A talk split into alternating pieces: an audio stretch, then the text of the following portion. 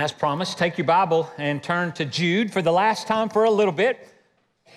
The book of Jude. It's on page 1406 in the Pew Bible, if you want to turn that way. I mention each week, or I mention some weeks, that the Pew Bible is there. And if you don't have a Bible, I would love for you to feel free to take that Bible, write your name in it, walk out with it, and every day open it up and spend time in God's Word. I walk the sanctuary each week for a number of different reasons, but uh, I notice every now and then we've got to put Bibles back in their place, which means that people are taking them, and uh, that's good. Bibles that walk out and are in people's hands are good tools in this world. Amen? All right. Uh, I was thinking too, there was a moment about four weeks ago that I thought when I opened up the book of Jude to study on a Monday that we were going to be in Jude for that one week in one chapter, 25 verses. And then here we are four weeks later, and God has taught me so much. And I pray that you have been encouraged as well as we walk through it. It's an amazing thing that when you take time to study in the Word of God, how it just comes alive. Now, we're not going to do this, but I bet you we could start next week and go to Jude, verse 1, and preach through it again, and God would continue to take this small book and impact our lives by it. So I pray that you will spend time in it.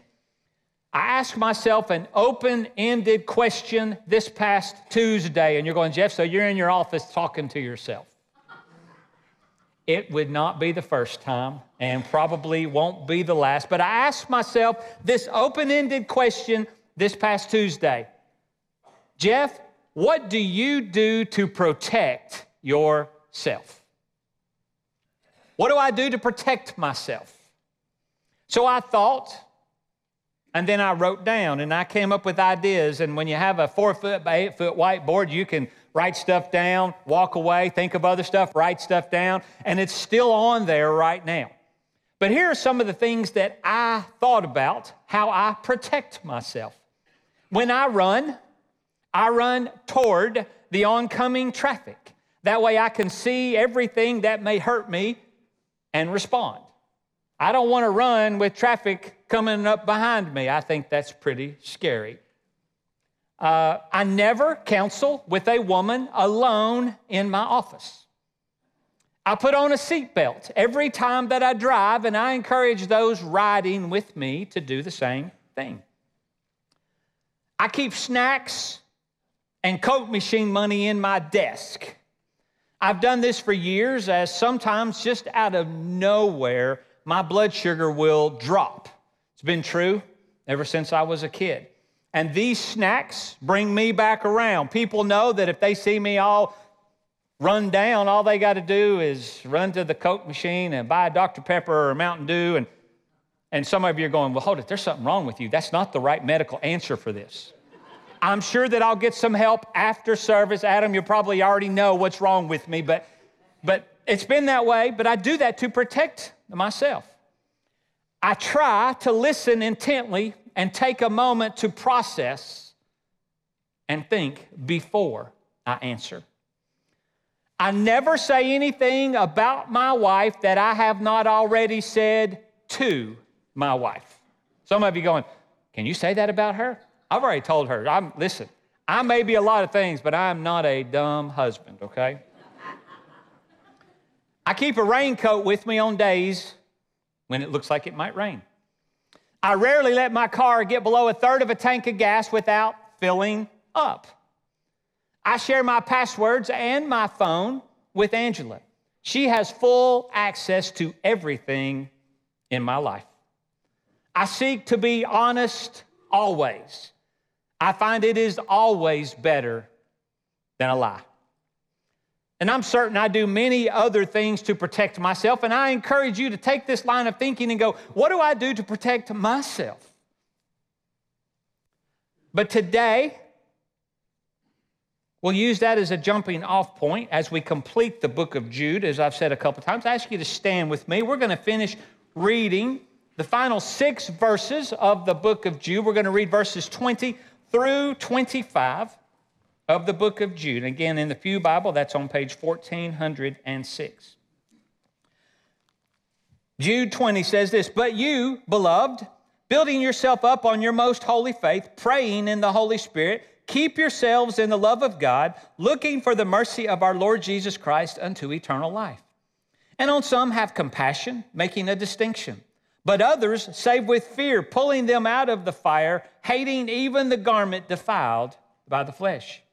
Now, to him who is able to keep you from stumbling and to present you faultless before the presence of his glory with exceeding joy, to God our Savior, who alone is wise, be glory and majesty, dominion and power, both now and forever. Amen.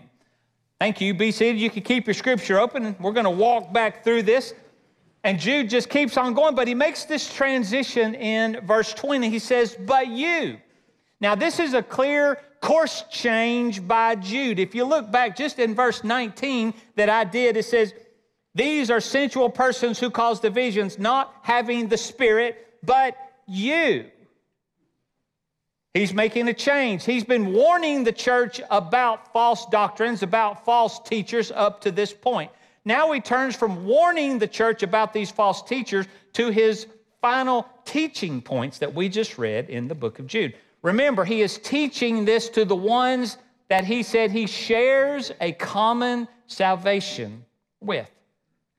And the final three things he teaches, you know, I've, you, you know me, I've not been in the ministry my entire career. And so uh, I, I still remember, you know, it's been nine years ago or more that one of you in here, as we were thinking about bringing Jeff on as pastor, you go, but I don't even know if you can preach.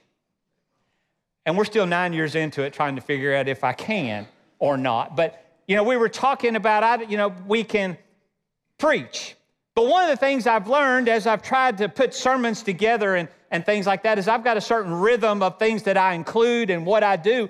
But I also found out that I might be becoming one of these long term preachers because I was reading the scripture and I had point one and I had point two, and point two rhymed with point one. And I'm going, that's cool. But I had this third point, and I was walking around all week going, what's the word that I want to use as a summary?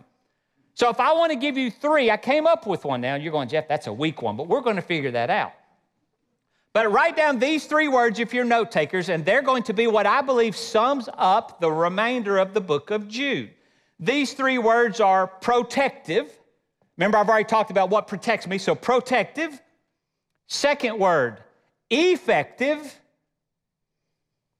Third word, prospective.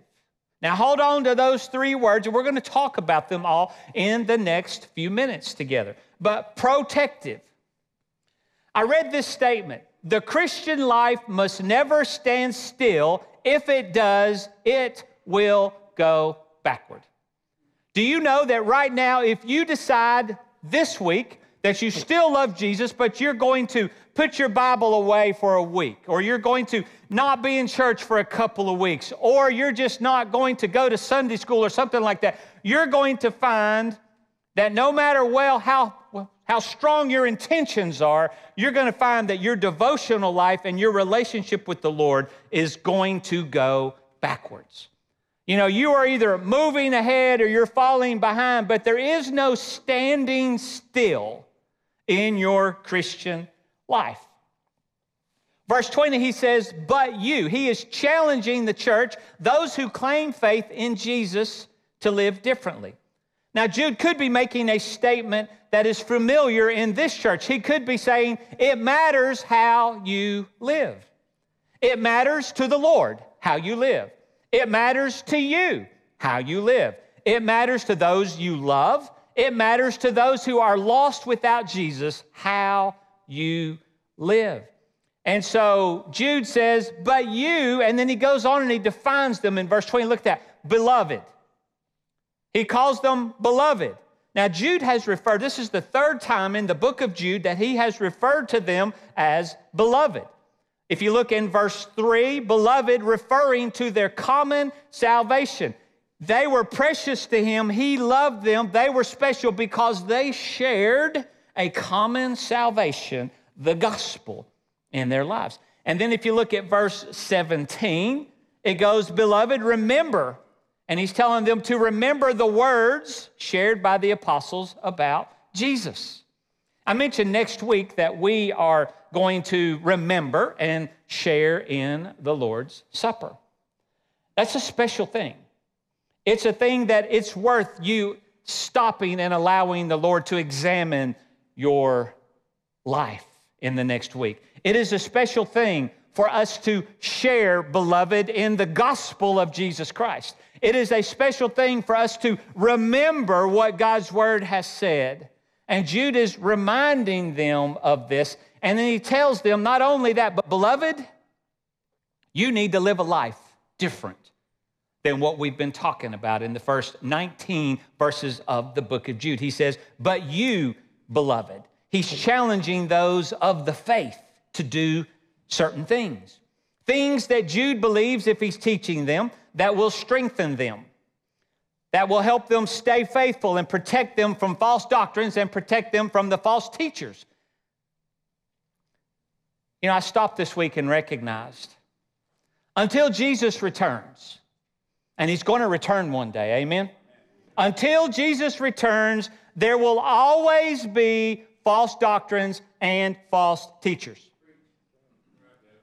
which means that you, beloved, who share this common salvation, who have received the Word of God, you, beloved, must continue to live in a way that holds up the truth of the gospel because every day between now and when we meet Jesus, there's going to be a battle. False teachers, false doctrines are going to abound in this world. And while we can wish for a time where false teachers and false doctrines do not exist, it is much it is a much better use of our time if we will concentrate on the efforts that can cause us to stand firm, to be, point number one, protected. Jude points out four things in the scripture that we just read that can encourage the followers of Christ to protect themselves. Do you know that you need to take actions this week to protect your walk with Christ? Because if you think you've got it already, you could be going backwards.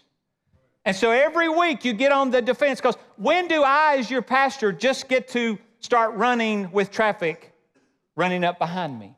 When do you want me to stop doing things that protect me? You don't. You're going, you always need to protect. You always need, Jeff, to be the pastor who lives above and lives according to God's word. You always need to recognize that if you are not careful, you can fall.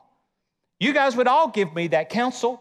Why? Because we know too many people who have taken their eye off of the ultimate target of bringing glory to God through his son Jesus and have slipped away. So being protective. And so Jude points out four things really quickly here. Look at verse 20. One of the first things you can do to protect yourself is to build up your faith. See that in verse 20. This is the same faith that Jude mentioned in verse 3 when he said this to contend earnestly for the faith which was once and for all delivered to the saints. To build up your faith, church, simply means to grow and mature spiritually.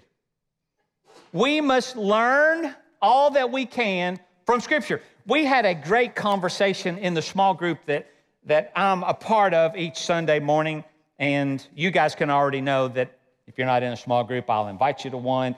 I'll make one for you. It's important. You're going, Jeff, you don't need to go there. We, we get it. Did you know that it's working though? Did you know that we are having more people in Sunday school right now on a weekly basis than we have had in years.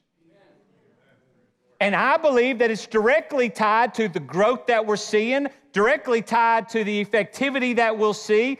But, church, we cannot think that we've arrived. We must protect ourselves. And, church, every single one of us, starting with me, must seek to build up our faith. We must learn all we can from Scripture.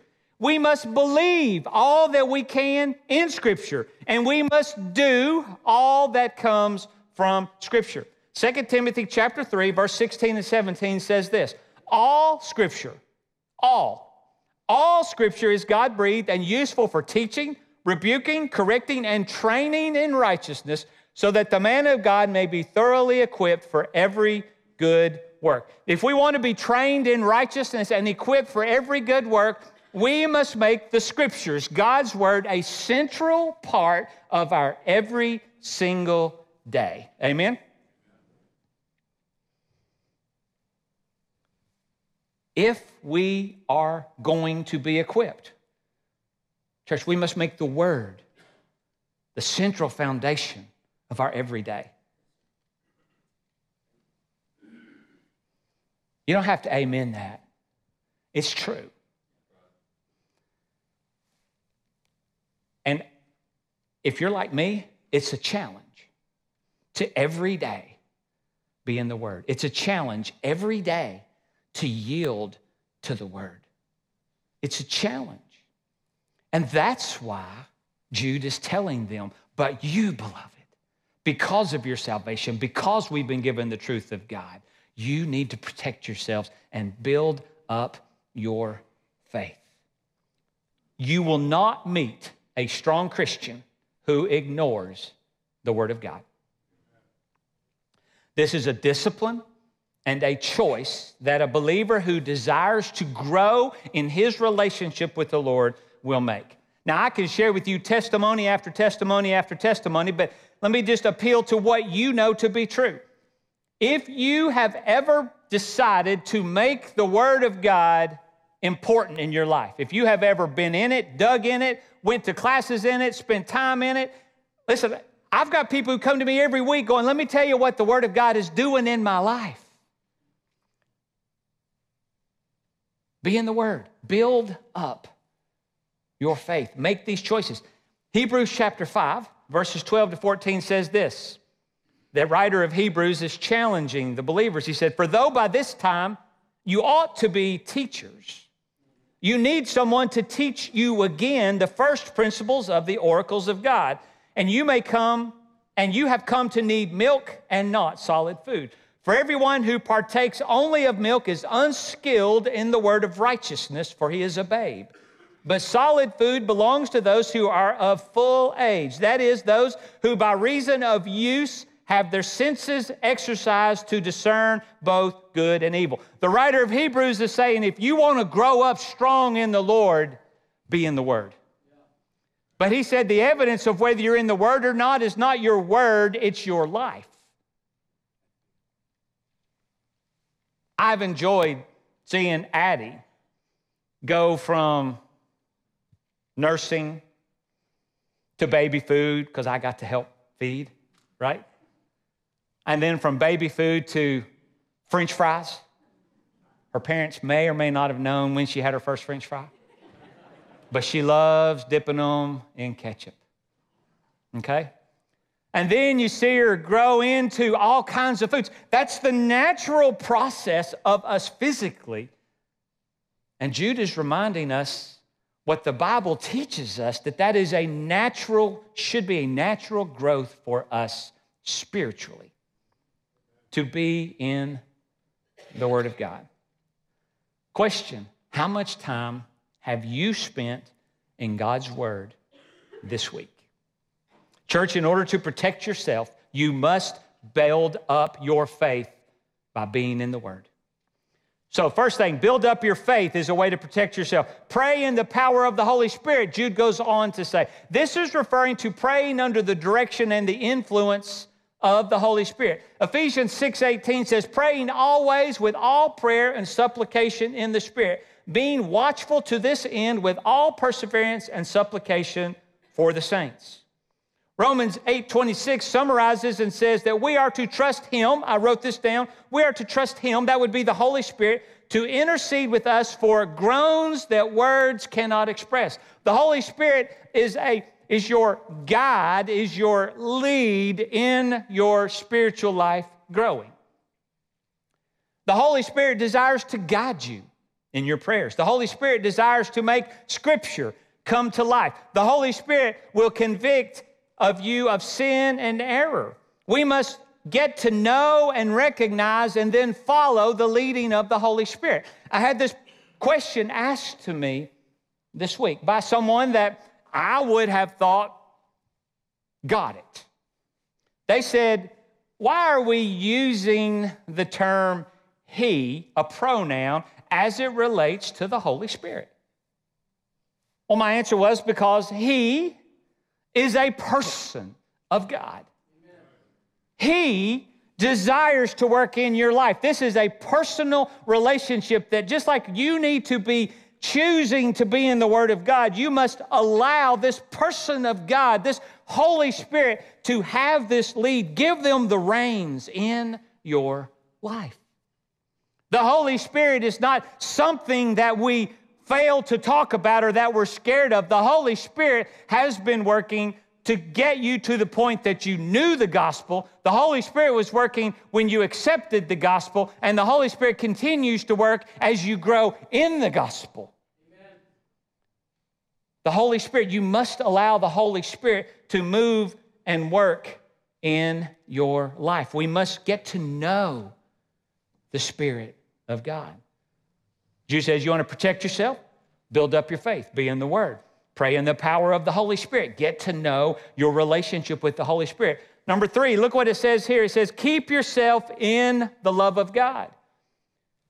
Keep yourself. Now, this is not a statement that says that you must do something in order to remain in God. That's not what this statement means. Rather, it says that you should live in faith and obedience to God. John 15, 10 and 1 John 3, 24 remind us of this simple statement. If we love God, we will keep his commandments. Romans 6, 17 says, But God be thanked that though you were slaves of sin, yet you obeyed from the heart that form of doctrine to which you were delivered. And 1 Peter chapter 1, verse 22 says, Listen to since you have purified your souls in obeying the truth through the Spirit in sincere love of the brethren, love one another fervently with a pure heart. When we learn God's word, when we allow the Spirit to lead and guide, we will then be kept in the love of God because our lives will then begin to be obediently following God's word.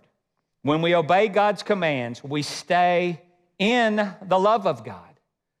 You could even say that when we obey God's commands, we stay in love with God. This protects us. Building up your faith, being in the Word, praying in the power of the Holy Spirit, keeping that relationship fresh, keeping yourself in the love of God, allowing the Word of God to be obediently worked out through your life. And then it says, look for the mercy of Christ Jesus and eternal life. This could be called perseverance.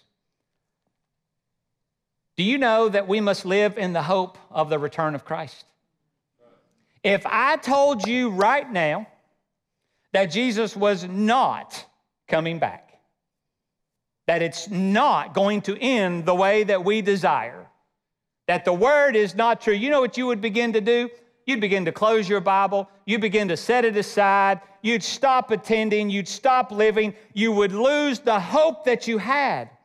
But can I tell you that when you build up your faith in the Word of God, when you allow the Holy Spirit to be that guide in your life, when you seek to obey the Word of God, what you find is that the hope in you swells up and swells up because you know that Jesus is coming back. And you know that every day you are called to live faithfully for Him, looking forward to that day.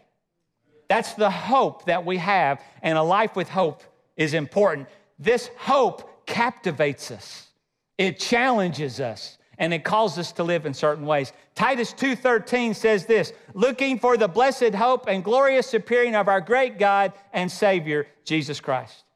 Church, if you want to stay in love with God every day, keep looking for Him to return. And even if He does not return in our lifetime, when we die and go into the presence of the Lord, we will receive His mercy and His grace and eternal life. Church, when you are living for that day, when Jesus returns, it will continually drive you to be surrendered today. Just a natural reaction.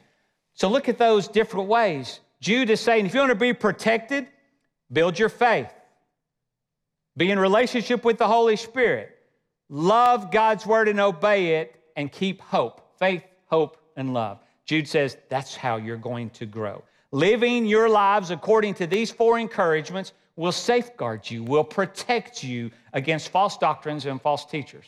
It will make your personal life better. It'll make your marriage better. It'll make every other relationship in life better when you allow the Word of God to protect you in this way. Now, after we've built our faith, I told you there were three words. I said protective. Now, we're, we're majoring in that one. And I know if I'm you, and this is how my mind thinks, Jeff gave me three points.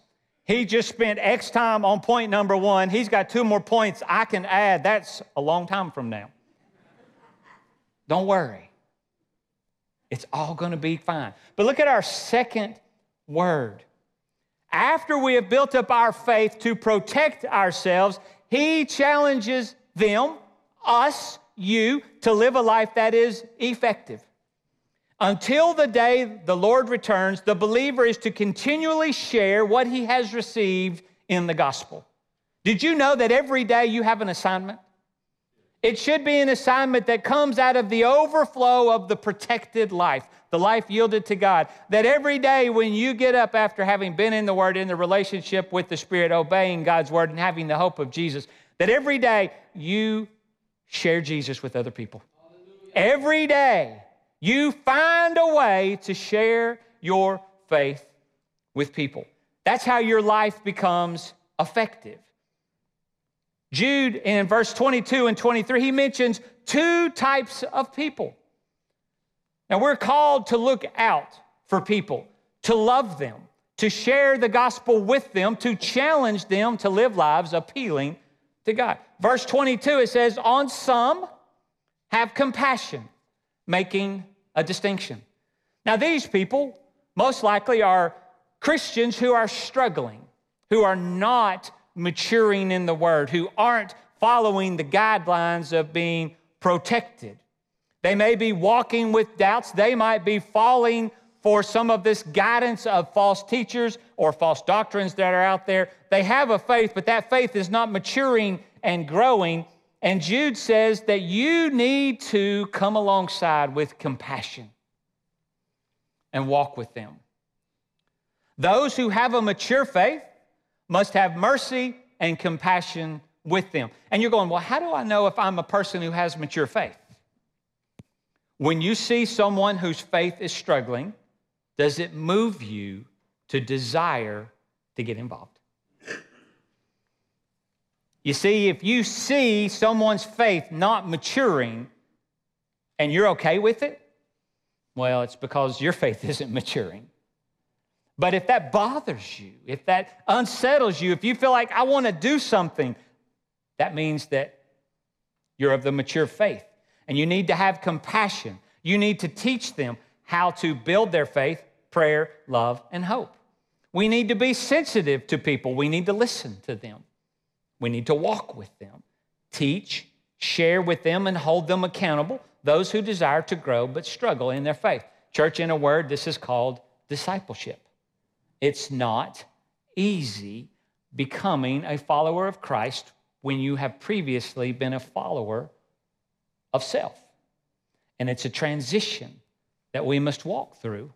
And those of us that have walked that transition further should be willing, Jude says, to walk with those who need help. Verse 23 says, But others, do you notice he talked about these kind of people and he said, But others save with fear. Some translations talk about save with caution. Likely, this is referring to non Christians, those who do not yet have faith. They do not doubt because they do not yet see a need to believe. Do you know that people who do not know Jesus, they don't walk around in a state of, of, of doubt? They think they know. They find their confidence in the world and in their own beliefs. What we've got to do is live and show them. But it says that we need to do this with caution.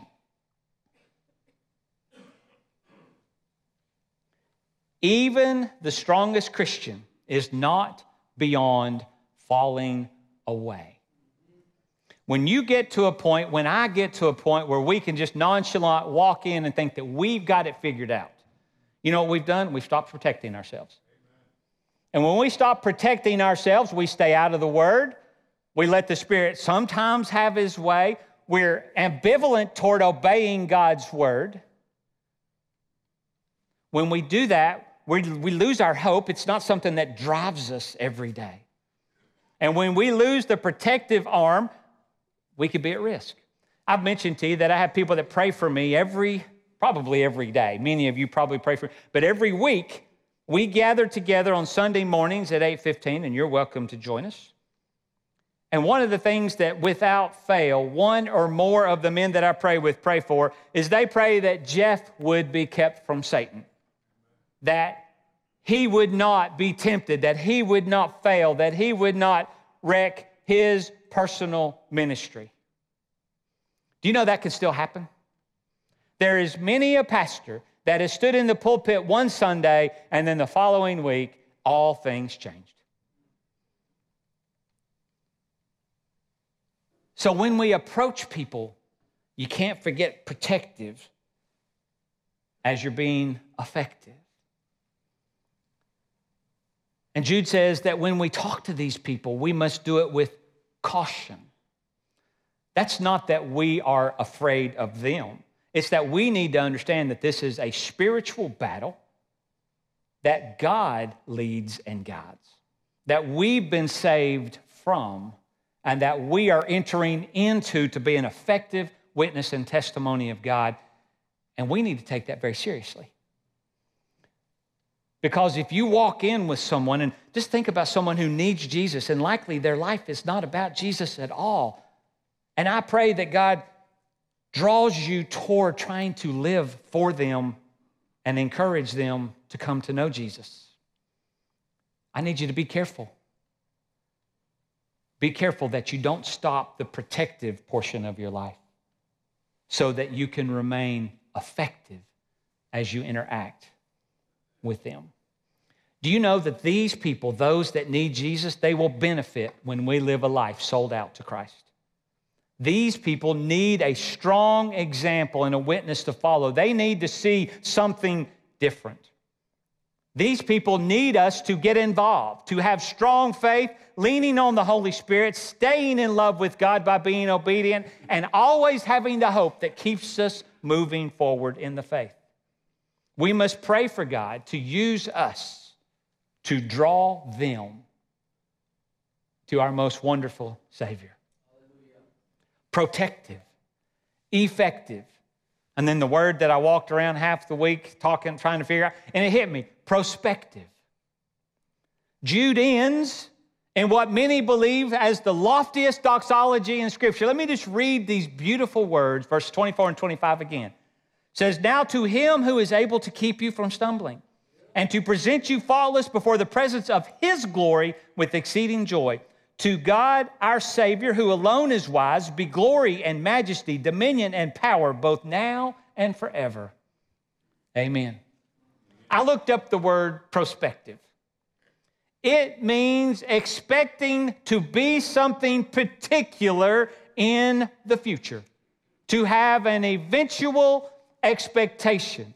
It is that thing that you are hoping for. We can look forward to God doing many things in our future. And Jude just lists a few of them. He's going to keep you from stumbling. If you follow the guidelines of Jude for a protective life, then you will have an effective life, and then you can count on God providing and taking care of you so that you will not stumble. It says that He will pre- present us blameless before God that He will fill our lives with exceeding joy. Do you know how much joy that is? Me neither. I just know that it's greater than I can think and imagine, it's greater than I can hope for. It's exceeding joy, joy beyond what we can understand. and He will lead us into the presence of God. Church, can I remind you? One day, maybe soon, you will be ushered into the presence of God. The literal, physical, real presence of God. And in that moment, it's all going to be clear who He is, and it's all going to be clear who you are as well. And the gospel, when we allow it to have its protective work and its effective work, prospectively promises to bring us into the presence of God, to where there is no shame, there is no guilt, there is no fear. It's exceeding joy. And I pray that that's what you're looking forward to. But so many times in the game, we get tired. You know, I watched some football yesterday. Many of you probably did too. You know, one of the things that um, I was reminded of is that lots of times halftime is an important time. I've seen teams come out and just not perform well. And then you come out after halftime and it looks like they're just totally different team. And you go, what happens? Well, I don't know that I can quote to you what happens and what's said, but I can tell you most likely what's happened. They're being reminded of what they know. They're being reminded of what they're supposed to do. They're being reminded that it takes a team. They're being reminded that it's important how you play, that you can make a difference if you will just follow protective and do effective and look forward to the victory prospective. And so it's almost like we're in halftime. I told you next week we're going to remember through the Lord's Supper. We're going to spend time really understanding that. And I pray that you'll allow the Lord to have access to your life all week. But in that moment, when we remember, I pray that God reminds you of this sermon all week. And not this sermon, but this truth of God's word. It matters how we live. But I'll need to remind you do you know as much as one day it is true that we will stand before God, it is equally true that every other person, including those who do not yet know Jesus, they will one day stand before God. That should call us to action. That should motivate us. That should send us out of this halftime pep rally into the world tomorrow sharing Jesus. Because if they don't come to know Jesus, it does not end well for them. Do not be satisfied that it ends well for you. Based on how I read, a child of God is only motivated by the love and the salvation that we have to live that life for others. And that's what Jude's saying be protective, be effective, and prospective. It's all going to be worth it.